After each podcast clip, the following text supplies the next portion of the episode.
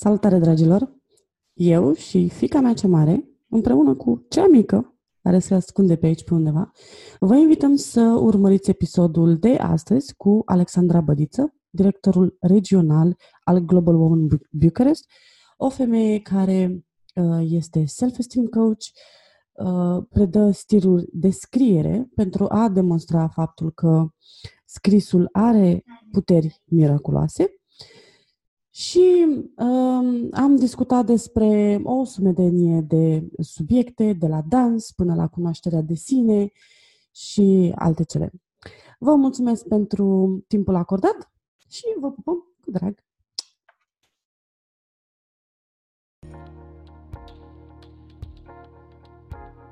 Frumusețea înseamnă mai mult decât aspectul exterior. Frumusețea înseamnă caracter.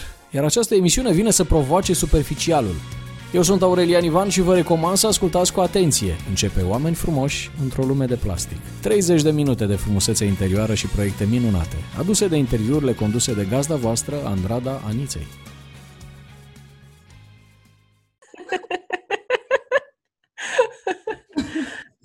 Bună, Alex, ce faci? Bună! E bine, uite, am intrat într-o atmosferă din asta foarte drăguță, relaxată, am râs un picuț înainte să dăm drumul la înregistrare și cred că sper să fie de bun augur, știi, și să lumea, lumea să intre în, în vibrația asta pozitivă și de cheery, you know, attitude pe care o avem noi acum. Uh, bine ai venit, draga mea, la Oameni frumoși într-o lume de plastic. Ești un om frumos. Îți mulțumesc că ai, că ai acceptat să vii. Bine te-am găsit și îți mulțumesc de invitație, ca de fiecare dată îmi face plăcere să, să stăm de vorbă. Cu mare drag, draga mea. Uite, știi ce vreau să zic? Vreau să le spun celor care ne ascultă sau ne privesc în momentul ăsta, că noi am mai avut o tentativă eșuată, că cred că de fapt de acolo am început să râdem, anul trecut pentru podcastul în limba engleză, dar a fost o chestie foarte drăguță, o întâmplare extraordinar de drăguță, de fapt, în ghilimele, faptul că acest minunat laptop al meu nu a acceptat această jucărie numită microfon. Nu știu de ce și atunci a trebuit să înregistrăm cu microfonul laptopului care este de o calitate îndoielnică, at least, și n-a ieșit absolut nimic. Deci nu, nu s-a auzit nimic, noi am stat de vorbă vreo oră, o oră și jumătate și din păcate n-a ieșit nimic și atunci uh, na, am decis să te invit acum când acest minunat laptop da, și a revenit, i-a venit mintea la cap, ca să zicem așa. Uh, Mie nimic să... neîntâmplător. Asta vreau să spun și eu acum, știi, că e clar că nimic nu e întâmplător și cu siguranță toată treaba asta s-a întâmplat, uh, cum să spun, cu un motiv bine definit și având în vedere că ne-a fost dat să ne vedem exact acum în perioada asta de vreau să merg afară, știi? Um, sunt convinsă că o să aflăm o grămadă de chestii frumoase de la tine. Înainte de toate, scumpa mea, uh, noi ne cunoaștem din 2018 de la final, uh, o să vorbim un pic și despre chestia asta, însă pentru cei care nu știu de unde vii, cine ești, cu ce te ocupi, spune-ne un picuț despre tine ca și individ. Apoi vom merge și în, uh, pe alte paliere. Sigur, cu mare drag și um, da, într-adevăr, sunt sigură că nimic nu e întâmplător ca să revin la uh, ce spuneai mai devreme, pentru că iată că atunci când ne-am cunoscut uh, am, ne-am dat seama că avem și pasiuni în comun, principala fiind scrisul. Um, așa că um, eu cred că asta mă reprezintă cel mai bine. Uh, pentru cei care nu mă cunosc, numele meu este Alexandra Bădiță și am fondat Impressivity by Alexandra. Este un brand în care eu uh, predau scrisul în ceea ce înseamnă scrisul terapeutic, expresiv, care ne ajută să ne vindecăm, dar și alte tehnici de scris în uh, blogging, în uh, publicarea unei cărți, uh, tot felul de modalități prin care scrisul ne ajută în tot ceea ce facem. Pe lângă asta îmi place tare mult uh, partea de meditație, pe care am început să o includ din ce în ce mai mult în uh, ședințele de uh, scriere uh, și dansul. E uh, poate cea mai nouă, um, cel mai nou instrument pe care l-am adăugat, dar îmi place extraordinar de tare și mai ales în perioada asta când uh, am început să predau dansul online, mi-am dat seama cât de mult contează atât pentru mine, pentru că îmi ridică energia instant în momentul în care dau muzica mai tare și încep să dansez, dar și celor care dansează alături de mine și este um, așa o vibrație extraordinară de care mă simt tare, tare bucuroasă că am reușit să o aduc uh, în uh, tolba mea plină de instrumente pentru a ne impresiona pe noi înșine. De fapt, asta este ceea ce uh, mie îmi place să îi încurajez pe toți cei din jur, mm. să se impresioneze pe ei înșiși. Pentru că nu trebuie să impresionăm pe altcineva din jurul nostru, ci doar pe noi. Mm. Cumva, um, felul în care uh, eu am început uh, călătoria asta este pentru faptul că eu am uh, fost foarte um, lipsită de încredere în mine și uh, nivelul meu de stimă de sine era destul de jos pentru că nu știam cum să manageriez toate emoțiile astea și dintr-o serie de um, atacuri de panică și lucruri care mi s-au întâmplat, am ajuns să îmi dau seama că, de fapt, scrisul, care a fost întotdeauna pasiunea mea, e cel care mă va uh, ajuta să mă redescoper. Și uite, așa s-a și întâmplat și toate celelalte au venit pe parcurs. Ok, vreau să te întreb referitor la dans și referitor la abordarea actuală. Um, cum, cum se creează, de fapt, conexiunea? Pentru că, dincolo de altceva, și dansul este o formă, unul la mână, este o, for, o formă de artă, da? Uh, crea, care ține foarte mult de creativitate, dar, uh, doi la mână, contează foarte mult interacțiunea în momentul în care predai. Cel puțin eu una așa, așa gândesc. Cum s-a transformat toată această activitate în momentul ăsta în care tu o predai prin intermediul internetului? Și cum interacționați tu ca și instructor cu uh, elevii tăi? În primul rând, uh, în ceea ce văd eu dansul ca pe un instrument de bine dispunere, înseamnă să ne distrăm. Nu e mm. vorba de tehnică, nu e vorba de hai să respectăm coregrafia 100%, e vorba de hai să avem o sesiune de 30 de minute, 45 de minute, o oră, în care să ne distrăm, să ne simțim bine, să ne ridicăm nivelul de energie.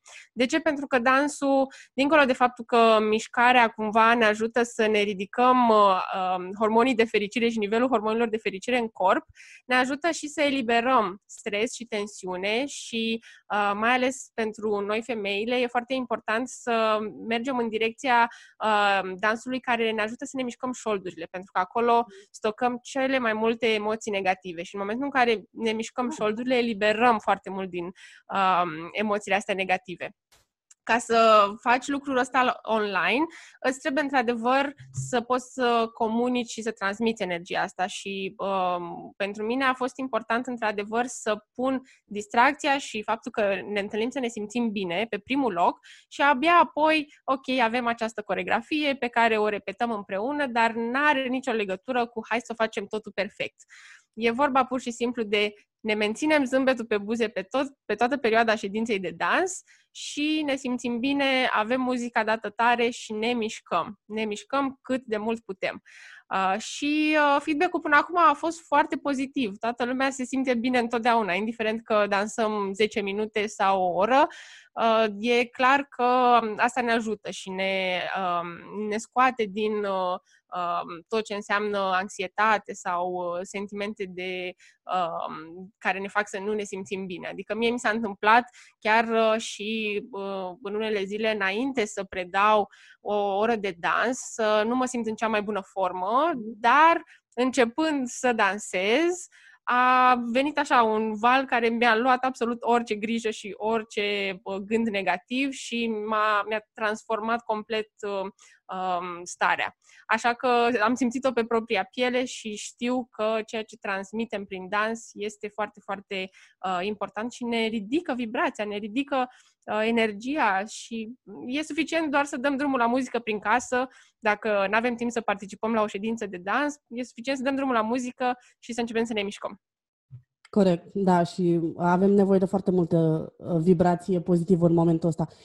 Mă scuzați, dragii mei, uite, știți cum e?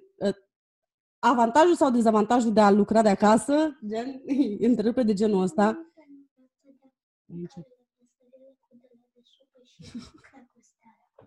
Nu, mami, hai, du-te dincolo, lasă-mă și I-am zis nu, doar că nu vrea să asculte. Ok, lasă-mă să terminește. Tania, te-am spus de mami!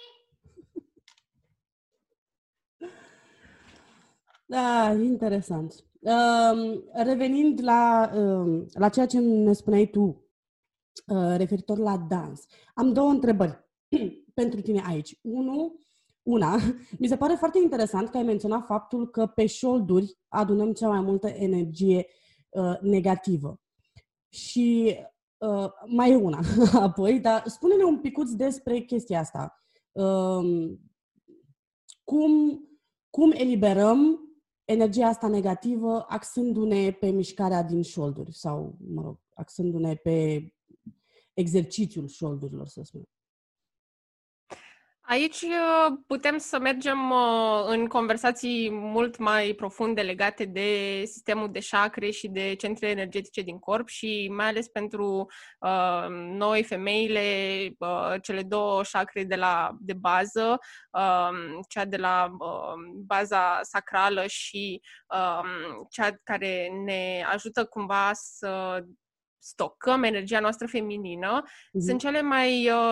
Uh, uh, rapid de blocat. Ele întotdeauna se blochează cel mai ușor și atunci uh, blochează ceea ce înseamnă circulația pe sistemul șacrelor, începe să se simtă uh, limitarea în ceea ce înseamnă stima de sine, care vine în șacra următoare de mai sus, mm-hmm. din uh, capul stomacului, spre, spre inimă. Din start se, se blochează tot circuitul pe, pe sistemul șacrelor și atunci, pentru că pelvisul este zona care uh, în, uh, în uh, energia noastră feminină îl putem mișca pentru a ne elibera de ceea ce înseamnă energie negativă, atunci energia noastră feminină revine în a se centra prin mișcare de șolduri. Și asta nu hmm. înseamnă neapărat că trebuie să facem, uh, iarăși cine știe ce tehnici, pur și simplu orice mișcare din șolduri, orice unduire este feminină, este, nu trebuie să însemne uh, ceva sexual, este pur și simplu o mișcare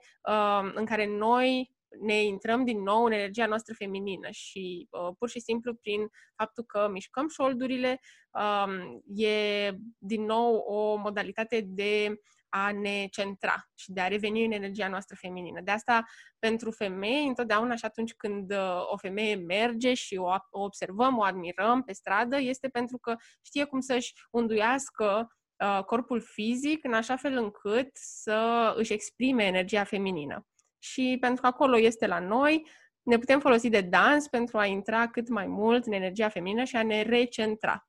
Mm-hmm.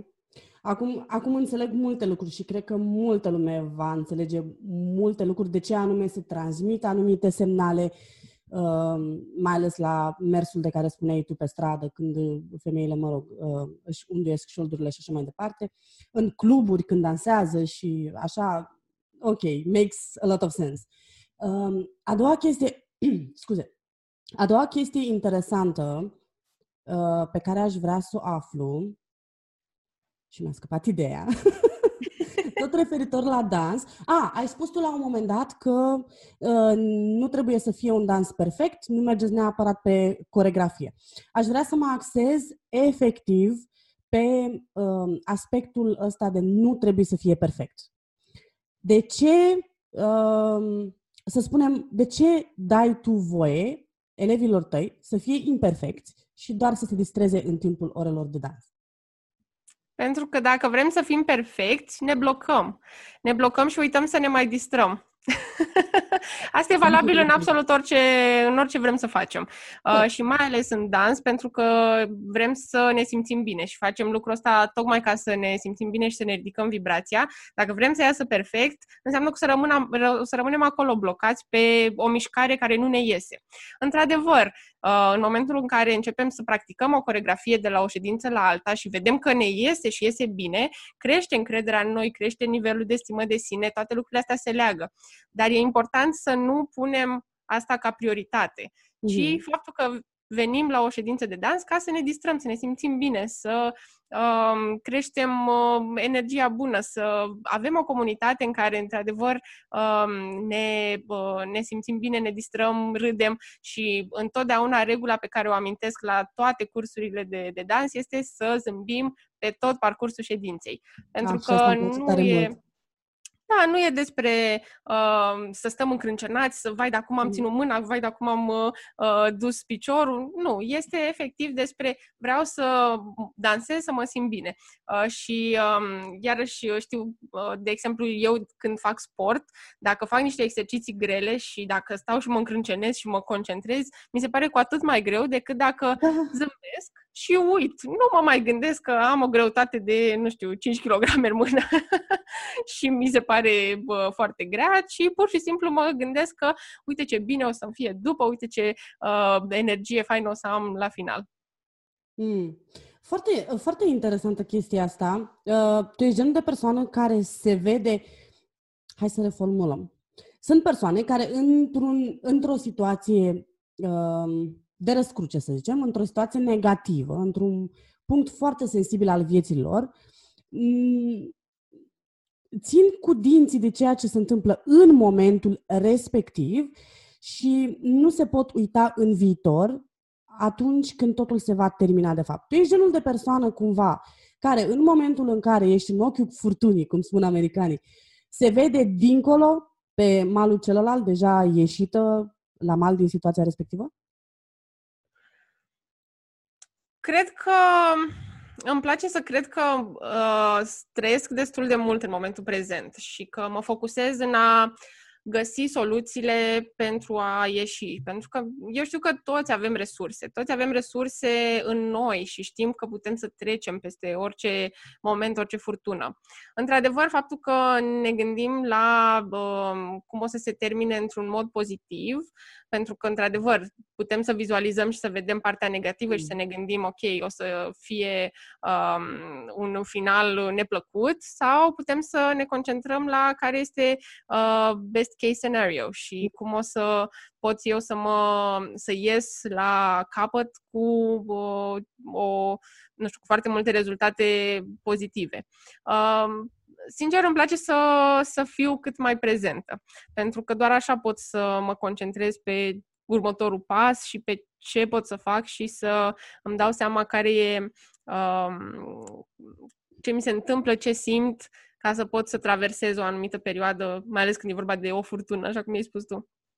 Ok, dar dacă ne detașăm un picuț, măcar, nu știu, pentru câteva minute sau um, reușim să ieșim după, bineînțeles, după ce ne-am um, înțeles emoțiile, după ce am trecut intens prin ele, dacă reușim totuși să ieșim de acolo um, și să ne detașăm puțin, asta înseamnă cumva că nu mai, nu mai suntem în prezent? Nu știu, te întreb ca idee pentru cei care încă nu cunosc noțiunea efectivă de a trăi în prezent. Atunci când ne gândim la cum ieșim dintr-o situație sau e ca atunci când ne planificăm obiective. Da? Ne gândim la care sunt obiectivele noastre, fie că e vorba de termen scurt sau termen lung, și le vizualizăm. Da, chestia asta ne ajută, ne ajută pentru că vizualizăm și ne gândim că, ok, totul o să fie bine și încep să văd soluțiile, începe să-mi devină mult mai clar care sunt pașii pe care trebuie să-i fac în direcția uh, obiectivelor respective. Și atunci e, e în regulă să facem lucrul ăsta pentru că ne, um, revenind la momentul prezent, ne ajută să luăm deciziile corecte în direcția potrivită. Dar în același timp e important să stăm în momentul prezent, pentru că dacă noi trăim doar în viitor și trăim doar la momentul în care o să ieșim din furtună sau doar la uh, ceea ce o să se întâmple în viitor, atunci asta o să ne fure din uh, bucuria de a fi în prezent și din uh, ceea ce se întâmplă. Pentru că, până la urmă, și dacă nu suntem ok cu ceea ce se întâmplă în prezent, doar dacă stăm și suntem uh, conștienți de ceea ce este în acest moment, putem să lucrăm și să depășim și să găsim soluții. Hai să mergem un picuț pe firul ăsta, având în vedere situația globală cu care ne confruntăm, da, toți. Um, Sunt absolut convinsă că tu ești genul de persoană um, care gândește pozitiv, însă ești și foarte bine, uh, cu picioarele foarte bine înfipte în pământ, să spunem. Um, având în vedere situația curentă, uh, sunt, știu, fa- știu cu siguranță că sunt oameni care sunt nefericiți de ceea ce se petrece, abia așteaptă să se termine chestia asta. Bine, cred că toți abia așteptăm, pentru că pe aici, pe acolo este câte o apăsare, da? mai ales chestia că trebuie să ieșim din casă cu declarație, cu hârtiuțe și așa mai departe. Însă, pentru cei care nu pot găsi o sămânță de bine, să zicem, în momentele astea, care ar fi mesajul tău referitor la ceea ce trăim, la ceea ce ne este dat să trăim și, din ce am înțeles, în ultimele zeci de ani nu prea s-a întâmplat așa ceva. Nu, nu la nivelul ăsta și nu um, de o însemnătate chiar atât de mare. Tocmai că e un context nou și pentru că nu s-a mai întâmplat și faptul că nu avem un plan, nu avem o rețetă, nu avem niște pași pe care să știm cum să-i urmăm, asta de multe ori ne, și toată incertitudinea asta, cumva ne face să ne fie teamă, mm-hmm. să fim nefericiți, să ne grăbim să ieșim din situația asta. Acum, din punctul meu de vedere, nu cred că o să ne mai întoarcem la normalul pe care noi îl consideram normal înainte, pentru că e, da, e cu siguranță o perioadă în care uh, foarte multe lucruri se schimbă și uh, eu vreau să cred că se schimbă spre bine, pentru că avem oportunitatea acum să ne uităm la felul în care noi ne petreceam timpul, uh, care erau prioritățile noastre și cum putem să schimbăm lucrurile astea ca să vedem uh, ce înseamnă pentru noi prioritățile, care sunt uh, uh, lucrurile bune pe care vrem să le păstrăm și care sunt lucrurile de care vrem, la care vrem să renunțăm. Uh, pentru mine, cel mai important în perioada asta este exercițiul de recunoștință, pentru că uh, mi se pare că toată lumea în, uh, înainte de perioada asta, înainte de uh, contextul corona, eram uh, pe repede înainte să alergăm de la un obiectiv la altul, să ajungem cât mai repede, cât mai repede. Și am luat foarte multe lucruri ca atare, nu ne-am bucurat de ele, n-am fost recunoscători, nu am uh, pus piciorul pe frână să ne bucurăm de fiecare rezultat și de fiecare mică victorie în parte și uh, am uitat de ce înseamnă recunoștința. Și acum, pentru că suntem forțați să, uh, să renunțăm la foarte multe din obiectivele astea, uh, mi se pare că lumea s-a dărâmat și că nu mai avem niciun sens. Dar, din potrivă, dacă facem un pas în spate, uh, putem să ne dăm seama că, de fapt, avem atât de multe lucruri pentru care să fim recunoscători, începând cu membrii familiei, începând cu oamenii către care putem să ne întoarcem, că ne sunt prieteni, colegi, cunoștințe, comunitatea, um, oricine este acolo pentru noi e un motiv pentru care să fim recunoscători și să nu-i mai luăm ca atare și uh, pur și simplu să le spunem că suntem recunoscători pentru ei. La fel și lucrurile mărunte pe care le avem, faptul că avem o casă. Sunt da. atâția oameni care investesc mult timp și mulți bani în renovarea casei, în mobilare, în a face casa cât mai confortabilă, dar de fapt nu petrec poate nici măcar o oră pe zi acolo. Uh, sau doar vin acasă să doarmă. Da, și da. uite că acum suntem toți acasă. Da? Și în sfârșit putem să ne bucurăm de uh, tot ce am făcut în așa fel încât casa noastră să fie un cămin. Dar este, e, e un cămin pentru noi, acum e un moment să evaluăm și să ne bucurăm inclusiv pentru um, faptul că avem uh, apă, tehnologie, da. internet, da dimineața când facem patul, e important să ne bucurăm pentru faptul că avem un pat pe care să-l facem, avem așternuturi pe care să le așezăm. toate lucrurile astea mărunte, mie mi se pare că uit, am uitat, am uitat de ele și acum e un moment bun să ne concentrăm pe ele, oricât ar fi de mici, e absolut esențial să vedem că nu ne pică din cer mm. uh, și că le avem și ar trebui să ne, să ne bucurăm de ele și să fim recunoscători. Aici um, mai am o mică întrebare. Ai spus că am uitat de lucrurile astea, am, am uitat să fim recunoscători. Însă există în, în perioada asta în care trăim noi, în anii ăștia în care trăim noi, există persoane care să ne învețe că trebuie să fim recunoscători? Cred că ăsta este un, cum să spun, um, un aspect care ar trebui un pic discutat mai mult. Ce părere ai? Absolut, dar mi se pare că este cumva uh, datoria noastră, responsabilitatea noastră, a fiecăruia dintre noi, să ne alegem um, persoanele care să ne învețe lucrul ăsta. Pentru că, da, cel mai important ar fi în familie să învățăm că trebuie să fim recunoscători și să învățăm că nu e totul servit pe tavă. Mm. Um, în multe familii poate că nu se întâmplă lucrul ăsta și atunci um, creștem cu o părere greșită, poate creștem cu ideea că totul ni se cuvine și trebuie să ajungem mult mai târziu în viață să ne lovim de anumite obstacole ca să ne dăm seama că nu e chiar așa.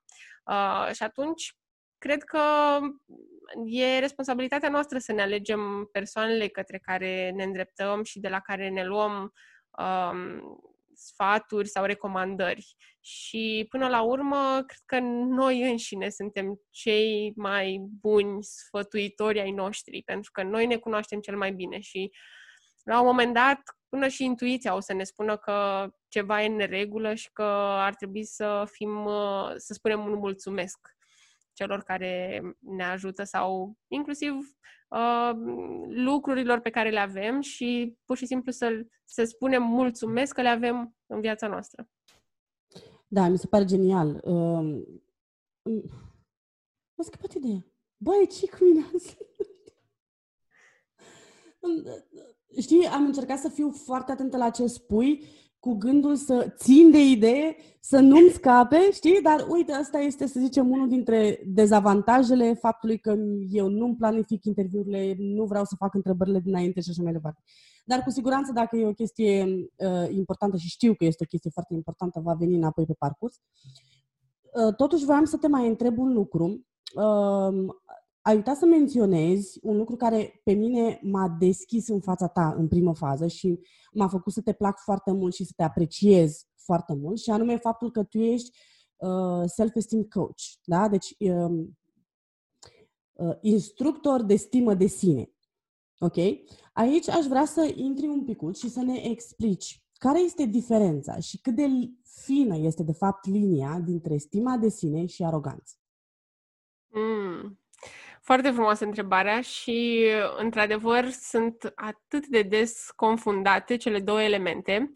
Asta pentru că există, în primul rând, o diferență între stima de sine și încrederea de sine. Uh-huh. Stima de sine este, de fapt, fundația noastră. E fundația pe care o construim noi în interiorul nostru și e formată din respectul de sine, grijă de sine, iubire față de noi înșine și toate lucrurile astea înseamnă să ne dăm seama cât de mult contează să ne apreciem și să ne iertăm și să avem compasiune. Asta vine prin a ne asculta gândurile, prin a asculta ceea ce noi ne spunem, pentru că de cele mai multe ori noi suntem cei mai mari critici ai noștri. Da. Și asta înseamnă că tot, toată conversația din mintea noastră este negativă. Și uh, lucrul ăsta ne, uh, ne strivește stima de sine și coboară de fiecare dată cu încă un nivel uh, stima noastră de sine. În schimb, atunci când ne împrietenim noi cu noi înșine, începem să ne iubim mai mult, să avem grijă de noi și să ne umplem rezervoarele din interior. Pentru că peste baza de stimă de sine vine încrederea de sine. Uh-huh. Acum, încrederea de sine înseamnă faptul că noi avem încredere în forțele noastre proprii și asta se construiește și prin acțiunile pe care le luăm. Adică atunci când uh, vedem că vine un proiect către noi, avem o oportunitate, putem să spunem, ok, eu nu am încredere că o să pot să fac față și să renunțăm, sau să spunem, da, eu am încredere că pot să fac ceva din treaba asta și să începem să acționăm pas cu pas. Chiar dacă nu știm toate răspunsurile, important este că pe măsură ce um, luăm uh, câte o acțiune și luăm câte o decizie și vedem că lucrurile încep să meargă, atunci începe să se dezvolte încrederea de sine. Mm. Încrederea de sine înseamnă că noi avem um, puterea să învățăm să învățăm din ceea ce facem și din, chiar dacă nu iese, putem să găsim resurse, să facem lucrurile să funcționeze. Acum, aroganța este la capătul celălalt, de, la extrema cealaltă. De foarte multe ori este uh, greșit înțeles faptul că a avea încredere în sine înseamnă că ești arogant. Nu. Aroganța, de fapt, este exemplul lipsei de încredere de sine și de stimă de sine. Pentru că un om care este arogant înseamnă că el nu are fundația de stimă de sine și nu are încredere în el și atunci trebuie să epateze și să arate prin um, o aroganță și o încredere um, exacerbată și exagerată faptul că uh, el știe ce face. Aroganța ce înseamnă, de fapt? Că omul ăla este um, încearcă să iasă în evidență mm. prin a-și demonstra autoritatea, prin a călca poate în picioare alte persoane și alte uh, obstacole în, uh, în drumul lui și aroganța, de fapt, ascunde, uh, e masca cea mai uh, ușor de purtat care ascunde lipsa stimei de sine. Pentru că atunci când ai încredere în tine, nu te mai temi că ceilalți din jur o să te perceapă ca și cum n-ai o autoritate sau uh, nu o să te mai gândești că trebuie să demonstrezi ceva. Atâta timp cât tu ai încredere în tine și ai și uh, nivelul de stimă de sine foarte bine uh, înrădăcinat, nu mai trebuie să demonstrezi nimic. Aroganța vine în momentul în care tu vrei să demonstrezi ceva și atunci începi să faci niște acțiuni care uh, nu mai au nicio legătură cu încrederea de sine, ci pur și simplu cu, a, um, cu a-ți demonstra ego-ul. Ah, ce îmi place asta. Doamne, sunt atât de mulți oameni, din păcate mult prea mulți, care uh, nu fac altceva decât să încerce să demonstreze că au dreptate.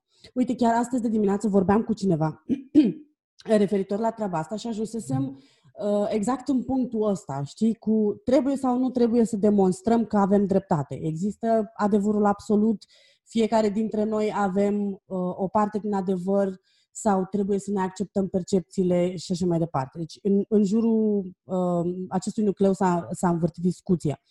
Iar uh, faptul că tu ai spus că aroganța este cea mai puternică mască pentru lipsa stimei și a încrederii de sine, mi se pare absolut genial, pentru că uh, vedem atâția oameni care sunt extraordinar de nesiguri. Dacă până la urmă de aici uh, pleacă și lipsa de uh, stimei de sine și a încrederii de sine, de, sine uh, de la nesiguranța proprie, corect? Și asta, bineînțeles, că nesiguranța de sine poate avea foarte multe uh, foarte multe surse, să spunem. Uh, ok, super, iar mi-ai Nu, deci e o chestie astăzi. Îți spuneam înainte să încep să înregistrez că m-am trezit, știi, într-o stare din asta foarte uh, ciudată, nu m-am simțit bine, era cât pe ce să anulăm, uh, să anulăm interviul, însă mă, simt, mă, mă bucur că mă simt bine în momentul ăsta și pot să țin acest interviu cu tine dar am menționat treaba asta, știi, ca să se înțeleagă un pic și de ce sunt cu mintea un pic în, în prea multe părți și de ce am blocajele astea. În, în general, la mine interviurile curg foarte ușor, chiar dacă nu pregătesc întrebările dinainte. Însă, uite, vreau, apropo de uh, cum, uh, de faptul că tu ești coach de stimă de sine și uh, îți place foarte mult să scrii. Vreau să ne vorbești un pic, te rog frumos, dacă dorești și tu, bineînțeles, uh, despre valoarea terapeutică a scrisului. Și eu mizez extraordinar de mult pe, uh, pe acest principiu, însă mi-ar plăcea să afle oamenii și din, uh, de la altcineva, nu doar de la mine. Scrisul e, cred că, cea mai la îndemână activitate pentru noi să ne descoperim. Mm. Um, scrisul este cred că mult mai ușor pentru foarte mulți oameni decât să meargă la terapie, să vorbească cu un psiholog. Pentru că pentru că de multe ori nu vrem să, să recunoaștem cu voce tare și e înfricoșător să spunem cu voce tare uh, tot ce se întâmplă în interiorul nostru și atunci putem să punem pe hârtie. Um, e, în primul rând, uh, un instrument pentru cunoaștere de sine, Mm. e un instrument de vindecare, pentru că în momentul în care începem să punem pe hârtie ceea ce gândim și ceea ce simțim, începem să vedem care sunt uh, pattern-urile, care sunt modalitățile de reacție pe care le avem în mod constant și care se repetă și începem să putem să schimbăm ceva.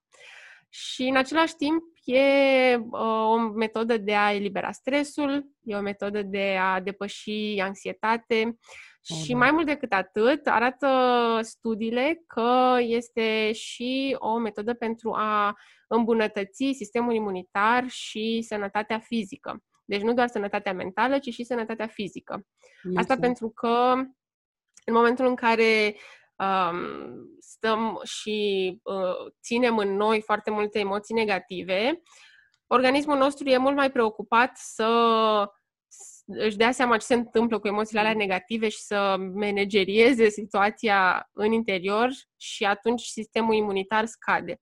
Așa că Corect. atunci când eliminăm emoțiile negative și le lăsăm pe hârtie, din start sistemul nostru imunitar e preocupat să lupte cu ceea ce vine din exterior Mhm. și putem să ne bazăm pe faptul că sănătatea noastră este mult, uh, mult mai bună. Uh, sunt foarte multe modalități prin care putem să folosim scrisul, sunt foarte multe exerciții, sunt uh, nenumărate um, uh, instrumente pe care le avem la îndemână în momentul în care vrem să scriem. Acum, poate că nu toată lumea se simte confortabilă să scrie, dar întotdeauna încurajarea mea a fost doar să încerci, să iei pixul cu hârtia și să vezi ce se întâmplă. Și să încerci să scrii despre ceea ce simți și ceea ce gândești. Și doar așa poți să spui dacă ești sau nu confortabil să continui cu acest instrument.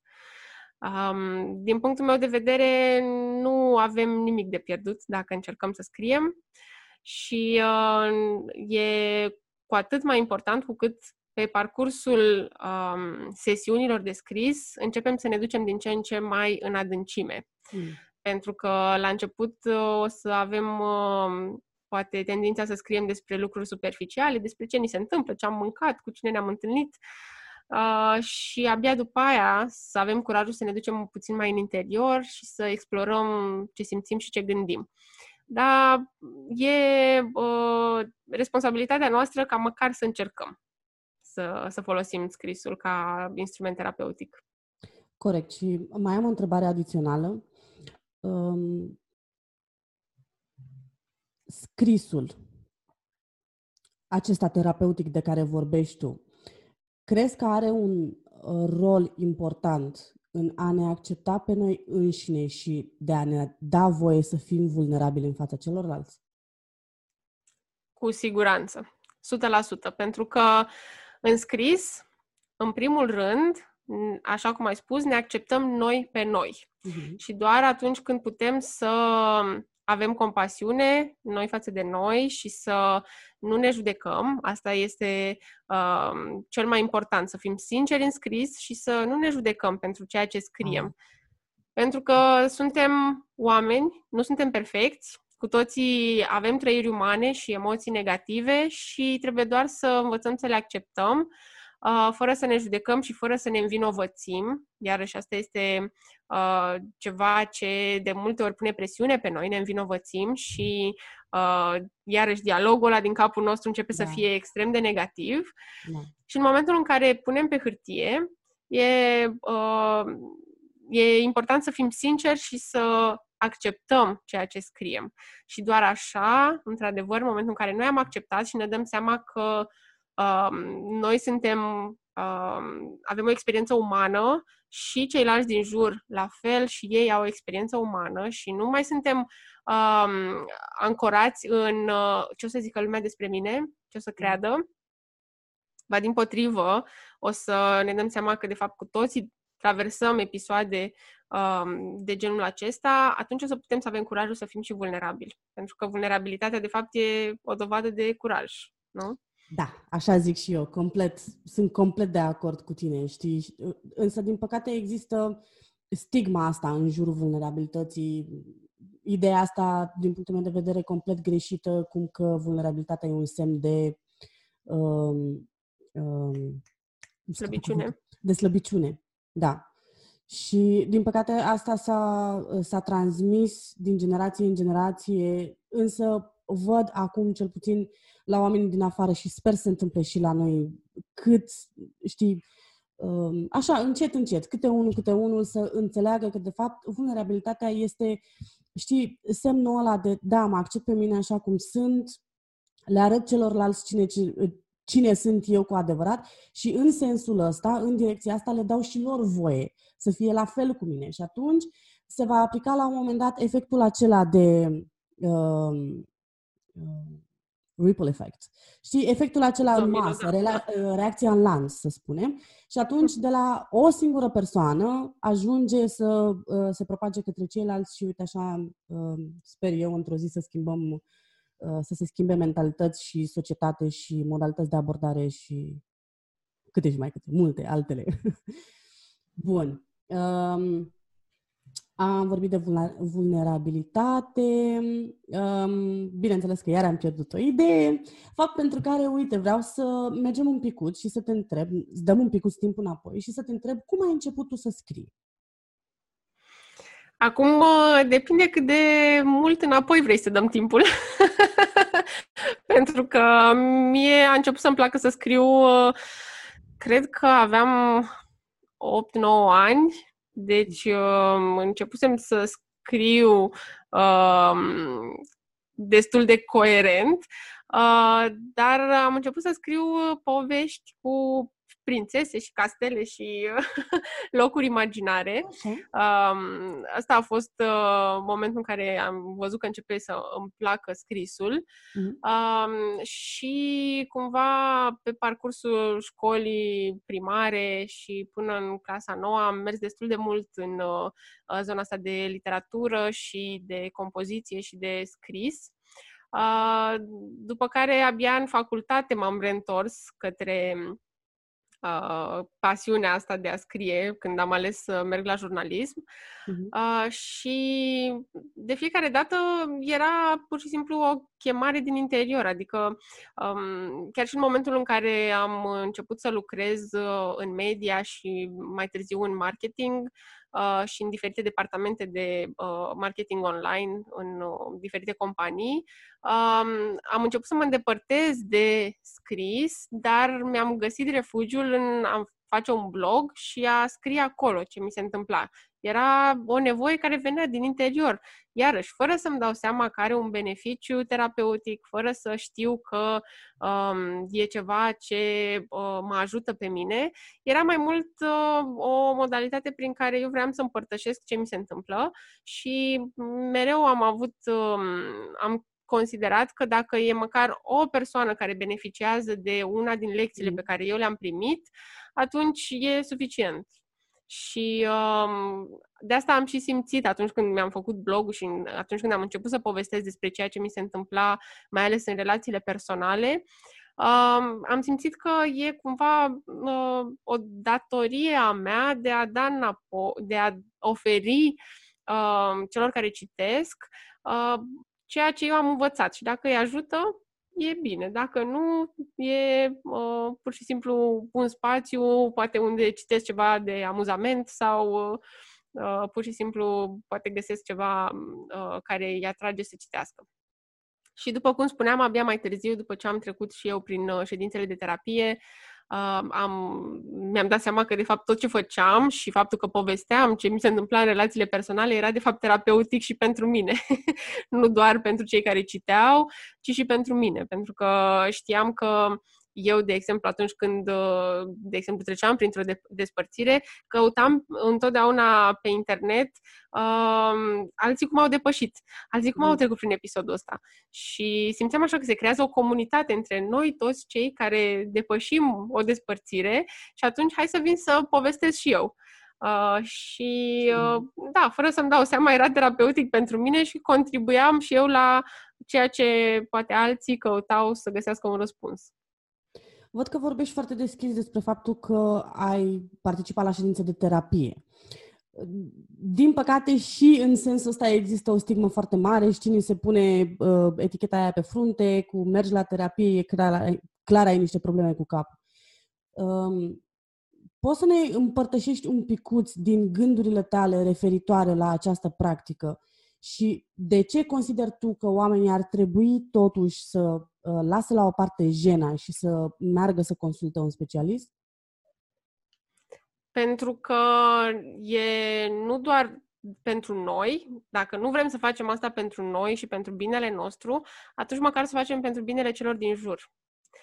Pentru că să mergi la terapie și să-ți învingi demonii și să descoperi cele mai întunecate colțuri din tine și să le vindeci, o să te ajute în primul rând pe tine, da? o să te vindece și o să te ajute în tot ce înseamnă iubire de sine, stimă de sine și în a naviga mult mai bine uh, tot ce vine către tine pe parcursul vieții.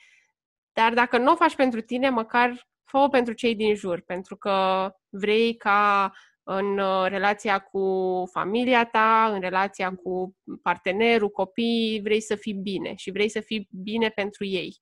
Și faptul că mergi la terapie nu este ceva rușinos, nu te leagă nimeni cu o cămașă cu mânești lungi uh, și nu-ți dă pastile, ci pur și simplu ai o conversație despre ceea ce simți și primești niște instrumente ca să poți să dai seama cum să vindești ce în interior, mai ales că foarte multe lucruri vin din copilărie, pot să vină da. din generații din anterioare, sunt multe răni pe care le ducem cu noi și dacă nu ne ducem să le explorăm și să le vindecăm, atunci uh, riscăm să avem uh, să, ex- să explodeze și să iasă la suprafață în alte contexte și, așa cum am spus, să-i rănim pe cei din jur. Corect. Și atunci de ce să facem asta când putem să, uh, să le vindecăm și uh, prin terapie uh, să, să facem cunoștință cu noi hmm. uh, și să, să fim mult mai bine noi cu noi. Da, dar uite, aici revenim la simțul de responsabilitate de care spuneai tu mai devreme, uh, responsabilizare proprie, de fapt, da? Trebuie să recunoaștem că într-un anumit moment nu suntem ok, trebuie să acționăm în sensul ăsta și trebuie să găsim pe cineva care să ne acorde o mână de ajutor fără să ne judece. Pentru că eu consider că foarte mulți oameni au impresia că a merge la un, un psiholog, să spunem, da, sau nu numai, la un coach, de ce nu, um, are legătură cu faptul că um, acea persoană ne va judeca, iar alții ne vor judeca pentru faptul că noi mergem la acea persoană, care într-un final este foarte probabil să ne ajute. Dar percepția asta, uh, judecata asta a celor din jurul nostru, din păcate, creează, uh, cum să spun, nu creează un climat favorabil. Da? Și nimeni nu ne spune, nu este o rușine să mergi la uh, un specialist, ci mai mult, mai ales uh, persoanele, să zicem, până în 20 de ani, să zicem, până în 20 de ani, da, sunt destul de răutăcioase, uh, fac destul de multe glume, plus că nici industria de media nu uh, contribuie atât de mult. De exemplu, dacă ne uităm la uh, filmele alea psihologice sau la filme, uh, nu știu, horror sau mai știu eu, filme în care uh, sunt aduse situații în care pacienții duși la psihiatrie, nefăcându-se o diferențiere clară între spectrul larg al uh, domeniului despre care vorbim, uh, sunt legați în cămăși de forță, sunt ținuți acolo contra voințelor și, și așa mai departe. Deci mi se pare extraordinar uh, ceea ce ne-ai spus tu și îți mulțumesc din suflet pentru că sunt convinsă că sunt oameni care aveau nevoie să audă uh, treaba asta de la tine. Ce aș vrea să mai adaug, uh, dacă îmi dai voie, este că uh, toată grija asta față de ceea ce spun ceilalți din jur e, de fapt, o proiecție a noastră din interior. Ah, da. Dacă și noi, la rândul nostru, uh, îi judecăm pe ceilalți, și ne gândim dacă am auzit despre un prieten drag că merge la terapie, atunci l-am judeca. Dacă răspunsul e da, atunci clar uh, e, o să ne gândim că și alții o să ne judece pe noi. Dar în momentul în care noi ne oprim din a ne judeca pe noi și din a vedea lumea din jurul nostru prin ochii uh, judecății, atunci uh, o să putem să depășim lucrul ăsta și o să putem să ne vedem de viață, pentru că, de fapt, nimănui nu-i pasă prin uh, uh, de ce facem noi, e responsabilitatea noastră, într-adevăr, uh, și este important să ne dăm seama de ce avem noi nevoie, indiferent de ce cred cei din jur. Pentru că noi nu ne trăim viața pentru cei din jur, ci pentru noi. Ah, îmi place asta. Super, super mult, super mult. Uh, și uh, mergând uh, pe nota asta, uite, tu ai făcut o, o treabă foarte, foarte frumoasă, care mie mi-a plăcut extraordinar de mult, iar în momentul în care te-am cunoscut, te-am cunoscut tocmai prin intermediul acestui lucru pe care l-ai făcut tu, și anume faptul că ai adus un concept, nu știu dacă neapărat unic, dar foarte frumos, referitor la uh, crearea unei comunități exclusiv, mă rog, cel puțin la început, exclusiv feminine, să zicem, uh, de susținere uh, reciprocă. Povestește-ne un picuț, eu știu exact ce s-a întâmplat, am fost acolo la lansare, a fost extraordinar de frumos și știu cât de mult m-a ajutat pe mine, apropo de stima de sine, de încrederea de sine, deci tu ai avut o contribuție foarte mare și tu și comunitatea în a crește uh, stima de sine în ceea ce mă privește. Dar uh, m-ar interesa un picuț uh, să împărtășești cu uh, ascultătorii, cu privitorii, de ce ai vrut să aduci tu comunitatea Global Woman în România și de ce anume te-ai lovit? Pentru că cred că sunt oameni care ar vrea să mai aducă uh, idei noi din afară, să spunem, însă ori le e frică să vor lovi de, de ziduri de nepătruns, ori uh, încă n-au suficientă încredere în, în persoana proprie și atunci poate aflând de la tine un picuț povestea de unde a pornit și cum ai reușit să o aduci, uh, sper să fie de inspirație.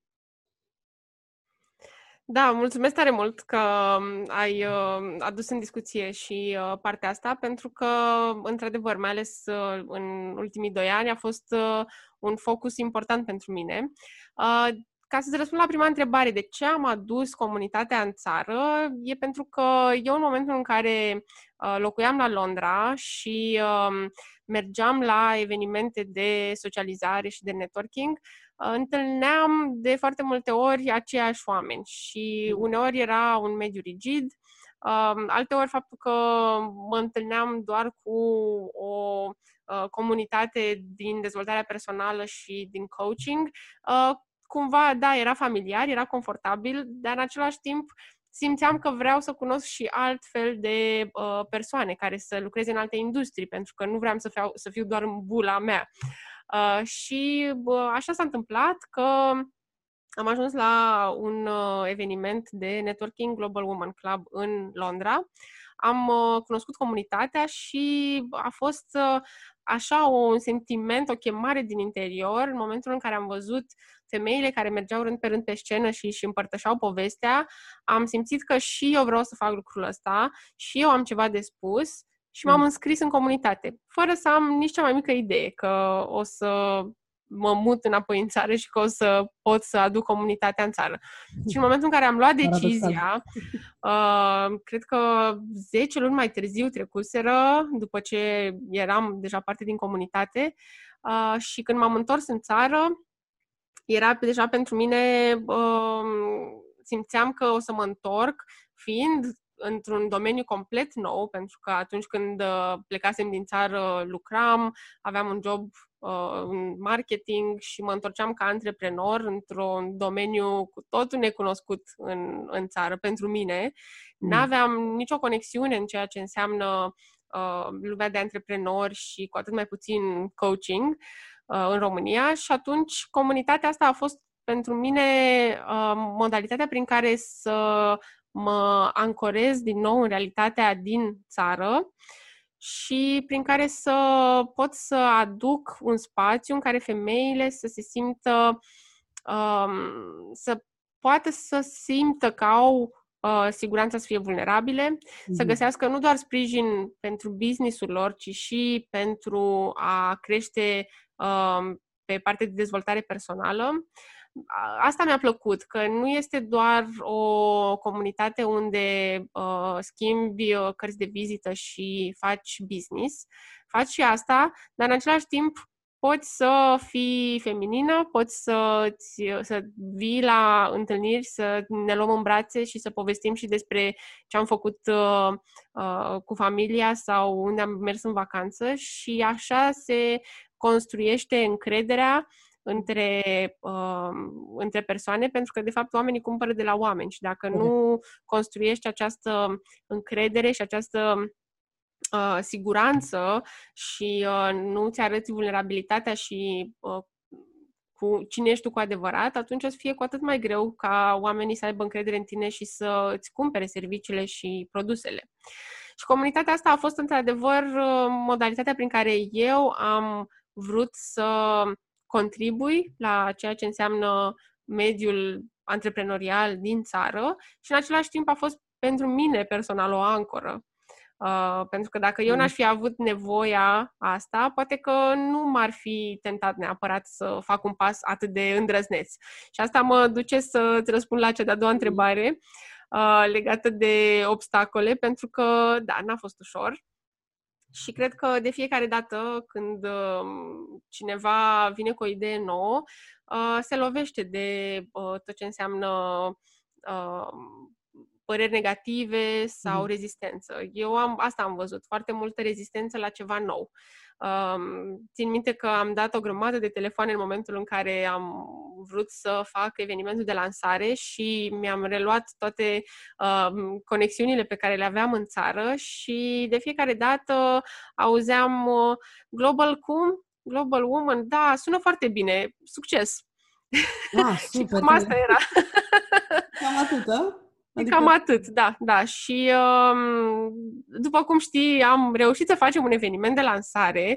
Uh, n-a fost ușor de, de pus la punct și um, a fost totuși uh, o lansare destul de um, organică, ca să zic așa, pentru că nu am avut foarte mult timp la dispoziție să planificăm un eveniment mare, iar faptul că am întâlnit atâta rezistență, nici nu aveam cum să, pun, uh, să punem la punct un eveniment de o uh, amploare mai mare Bine. și am avut nevoie de un an întreg în care să construiesc și să construim împreună comunitatea alături de fiecare membru care s-a alăturat comunității într-un mod organic și oamenii să mm. afle despre ce înseamnă Global Women Club Bucharest și să uh, înceapă să prindă încredere în acest concept nou. Și abia după ce am sărbătorit un an și ai văzut, am reușit în sfârșit să facem o conferință cu adevărat mare, unde să avem speaker internaționali, unde să mm. putem să aducem directori de la celelalte cluburi din lume, uh, să avem un impact și mai mare. Pentru că, de fapt, Uh, despre asta e vorba, nu despre a genera, uh, uite ce se întâmplă Global Woman Club este uh, mare și tare, ci pur și simplu de a avea un impact mai mare, pentru că cu cât știu mai mulți oameni, cu atât putem să schimbăm, să contribuim, să le schimbăm viețile, să, le, să, să contribuim și să ajutăm. Mm-hmm. Știu că um, la începutul anului, dacă nu mă înșel, 2020, Uh, ai fost la Timișoara și ați mai fost într-o locație. Eu n-am reușit să ajung, deși mi-aș fi dorit foarte mult. Ați fost în două locații, corect? Uh, sau greșit? A, am ajuns doar la Timișoara, Timișoara, urma să da. ajungem la Cluj exact a, înainte să, să se întrerupă orice mișcare în țară. Ah, ah, ok, ok. Deci știam eu ceva bine, dar uh, da, nu, da. Așa, a fost, uh, așa a fost situația. Da, aveam, dar... Uh, aveam deja planificate întâlniri în Cluj, Brașov și Constanța, mm. dar am reușit să ajungem doar la Timișoara înainte de carantină. Și cum au primit uh, oamenii din Timișoara uh, inițiativa ta, să spunem? Foarte bine. Adică eu m-am bucurat să văd ce se întâmplă și în țară, nu doar mm. în București, uh, ce înseamnă să fii o femeie de afaceri în București, unde, într-adevăr, sunt mult mai multe oportunități, mm. e un dinamism mult mai mare, dar ce înseamnă în țară lucrul ăsta. Și m-am bucurat foarte tare să văd femei care au fost deschise, să înțeleagă ce înseamnă conceptul Global Woman și mai ales să văd că sunt atât de multe femei faine, care fac lucruri frumoase și de care trebuie să auzim și care și ele au posibilitatea să crească la nivel global și să aibă acces la un network internațional, pentru că de, de multe ori faptul că m, poate nu sunt în București uh, le face să se gândească că trebuie să rămână doar pe plan local. Dar, de fapt, nu contează unde ești. Important este că dacă te conectezi cu oamenii, uh, poți să ai acces la un network internațional și poți să crești și poți să faci lucruri atât de frumoase. Și cu cât ajungi la mai mulți oameni, cu atât poți să schimbi prin ceea ce oferi, prin produsele tale, prin orice altceva. Pentru că, așa cum bine știm, femeile în afaceri um, fac întotdeauna lucruri bune pentru a ajuta orice produs, orice serviciu pe care îl fac uh, femeile și bărbații, bineînțeles, dar femeile au și uh, spiritul ăsta de uh, a ocroti și de a oferi și de a ajuta și întotdeauna orice produs și orice serviciu pe care îl oferă are clar și scopul de a ajuta și de a contribui într-un mod pozitiv. Da, corect. Uite, ziceai că um, în general, femeile din alte orașe decât București au impresia că trebuie să rămână doar pe plan local și așa. Însă eu am observat că, din păcate, noi ca și cultură nu ne prea axăm pe orizen, or, orizonturile de dincolo de granițe.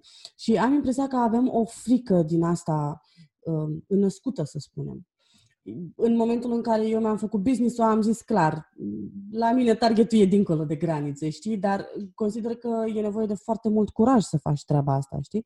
Și stau să mă gândesc, oare de ce ne vedem atât de mici, știi? Și de ce considerăm că serviciile noastre și faptul, pur și simplu faptul că existăm, trebuie comparat într-o așa măsură încât să ne vedem extraordinar de mici față de restul lumii? Nu știu, asta a fost o întrebare așa pe care mi-am pus-o de multe ori și... Pentru că nu avem exemple și pentru că ne lipsește și încrederea în noi. Dar iarăși asta vine de la faptul că nu avem exemple de la care să uh, vedem că putem să facem lucrurile la un nivel mult mai mare. Și uite, de asta o comunitate internațională poate să arate prin exemplele fiecarei membre, fiecarei femei care este parte din comunitate, că se poate și că se pot face lucruri atât de frumoase și că o femeie care poate că de la a avea un job uh, într-o corporație își dă seama că nu mai e locul ei acolo și uh, găsește inspirație și se uh, transformă și dintr-o dată devine femeie de afaceri, poate de la un business mic crește la un business mult mai mare, mm. pentru că prinde încredere în ea. Dar dacă rămânem blocate în mentalitatea asta de, ok, eu nu o să pot să fac față, n-am încredere și um, cine sunt eu să cresc la un nivel da. atât de mare, um, asta e iarăși, e o chestie de mindset, e o chestie cu care putem să lucrăm uh, și trebuie doar să, să vrem, să avem curajul și să, să avem uh, Uh, și curajul să lucrăm cu ceea ce înseamnă mintea noastră și felul în da. care gândim. Iarăși mă întorc la conversația noastră interioară, care este cea care uh, ne pune limite de cele mai multe ori, felul în care noi vorbim cu noi înșine. Și dacă ne dăm voie să ne depășim limitele alea, o să vedem că de fapt putem și că orice e posibil. Trebuie doar să, să vrei să faci lucrul ăsta și să găsești, uh, o să găsești soluții. Ah, e atât de adevărat. Da, așa este. Însă, din nou, și chestia asta ține foarte mult de uh, cum am fost educați, cum am fost crescuți și, na, de cele, mai, de cele mai multe ori, nu știu, unii oameni la un moment dat își dau seama că prin ceea ce au trecut nu a fost efectiv mm, cine sunt ei, nu a fost ceva care să facă parte integrantă din ființa lor și atunci sper eu să-și găsească acest curaj și să meargă și să caute alte răspunsuri în alte părți. Draga mea, um, noi am mai putea vorbi cel puțin încă o oră, două, cu siguranță, pentru că sunt o tonă de subiecte pe care le-am putea aborda, însă nici n-aș vrea să um, mergem prea mult peste, uh, peste o oră. Wow, a trecut deja o oră. Așa că, uite, te invit să ne spui, în primul rând, vreau să le spui ascultătorilor, te rog frumos, să le spui ascultătorilor și privitorilor ce stil de dans predai, pentru că asta ai ezitat să spui, însă eu cred că este foarte important. da, eu predau uh, zumba, e, de fapt, predau dansuri latino, uh, latino, fitness, uh, ele sunt cunoscute ca zumba, uh, dar de fapt uh, a plecat de la faptul că mie îmi place tare mult să dansez salsa și dansez de vreo 10 ani salsa și uh, am, nu am vrut să devin instructor de salsa pentru că nu am vrut să intru în partea tehnică și uh, am preferat să păstrez pasiunea pentru uh, salsa și atunci the next best thing, cel mai bun uh, uh, lucru care, uh, în care am simțit că pot să ofer plăcerea de a dansa și uh, de a dansa pe, într-un stil uh, de muzică care mi-e place, latino, uh, a fost zumba. Foarte frumos. Foarte frumos. Spune, te rog, oamenii, dacă vor să te găsească, uh, pe unde să te caute? mai ales în perioada asta. Cred că e cea mai bună perioadă în care să fii găsită, să zicem așa. Exact, exact. Și tocmai de asta cred că în perioada asta toți suntem cu, cu atât mai mult prezenți în online mm-hmm. și pe cât mai multe canale. Uh, începând de la site-ul meu alexbădiță.com, uh, pe Instagram, Impressivity by Alexandra, pe Facebook, Alexandra Bădiță sau pe pagina mea Impressivity, uh, pe LinkedIn, sau pe YouTube, Live Your Impressivity TV Show, uh, peste tot unde, uh, dacă vreți să căutați Impressivity, sunt sigură că o să dați de mine, uh, sau după numele meu, Alexandra Bădiță. Cu hashtag, da? Impressivity cu hashtag. da. Cu hashtag, clar. De menționat. Da. da. Mulțumesc, draga mea, că ai fost de acord să mă însoțești în această zi într-o discuție atât de drăguță, care a atins multe puncte din, um, din perspectiva mea. Și te mai aștept cu altă ocazie pentru că, din nou, sunt, știu cu siguranță că am avea de acoperi mult mai multe, mult mai multe subiecte. Uite, nici măcar n-am ajuns, n-am, n-am spus absolut nimic despre cartea ta. Spune-ne scurt, scurt, scurt, scurt. Tu ai și o carte uh, pe care ai publicat-o acum 2 ani, dacă nu mă înșel, sau 3? Acum, uh, da, da, aproape trei ani. Care se numește Write Your Way to Happiness, scrieți calea către, către fericire, tradus motamo, da? Mie îmi place foarte mult titlul. Povestește-ne în câteva cuvinte despre ce este vorba în carte și unde pot găsi oameni dacă vor să o cumpere. Da, este legată de bă, efectul terapeutic de a scrie, despre cum putem să folosim scrisul pentru a ne vindeca și pentru a avea un stil de viață cât mai uh, benefic pentru noi. Și am inclus acolo Uh, partea teoretică, studiile și interviuri cu specialiști în, uh, din domeniul uh, scrierii și mai ales uh, cei care au studiat uh, scrisul terapeutic. Am uh, vrut să mă asigur că există dovezile științifice că scrisul funcționează pentru cei care încă nu, au, nu erau convinși că scrisul mhm. este un instrument uh, benefic și um, am adunat acolo și exerciții și um, foarte multe uh, anecdote personale din care uh, eu, în care eu am folosit scrisul și m-a ajutat uh, și prin care m-am gândit că oamenii ar putea să înțeleagă că ar putea să fie benefic și pentru ei. Uh, deci este de fapt un uh, ghid despre uh, cum poți să începi să scrii uh, și cum te ajută să scrii pentru a-ți găsi calea spre fericire. Superb. Superb. Cumpărați cartea Alexandrei, eu vă recomand cu căldură. Este și pe Amazon, este și uh, în țară pe libris.ro și pe ah, cărturești.ro.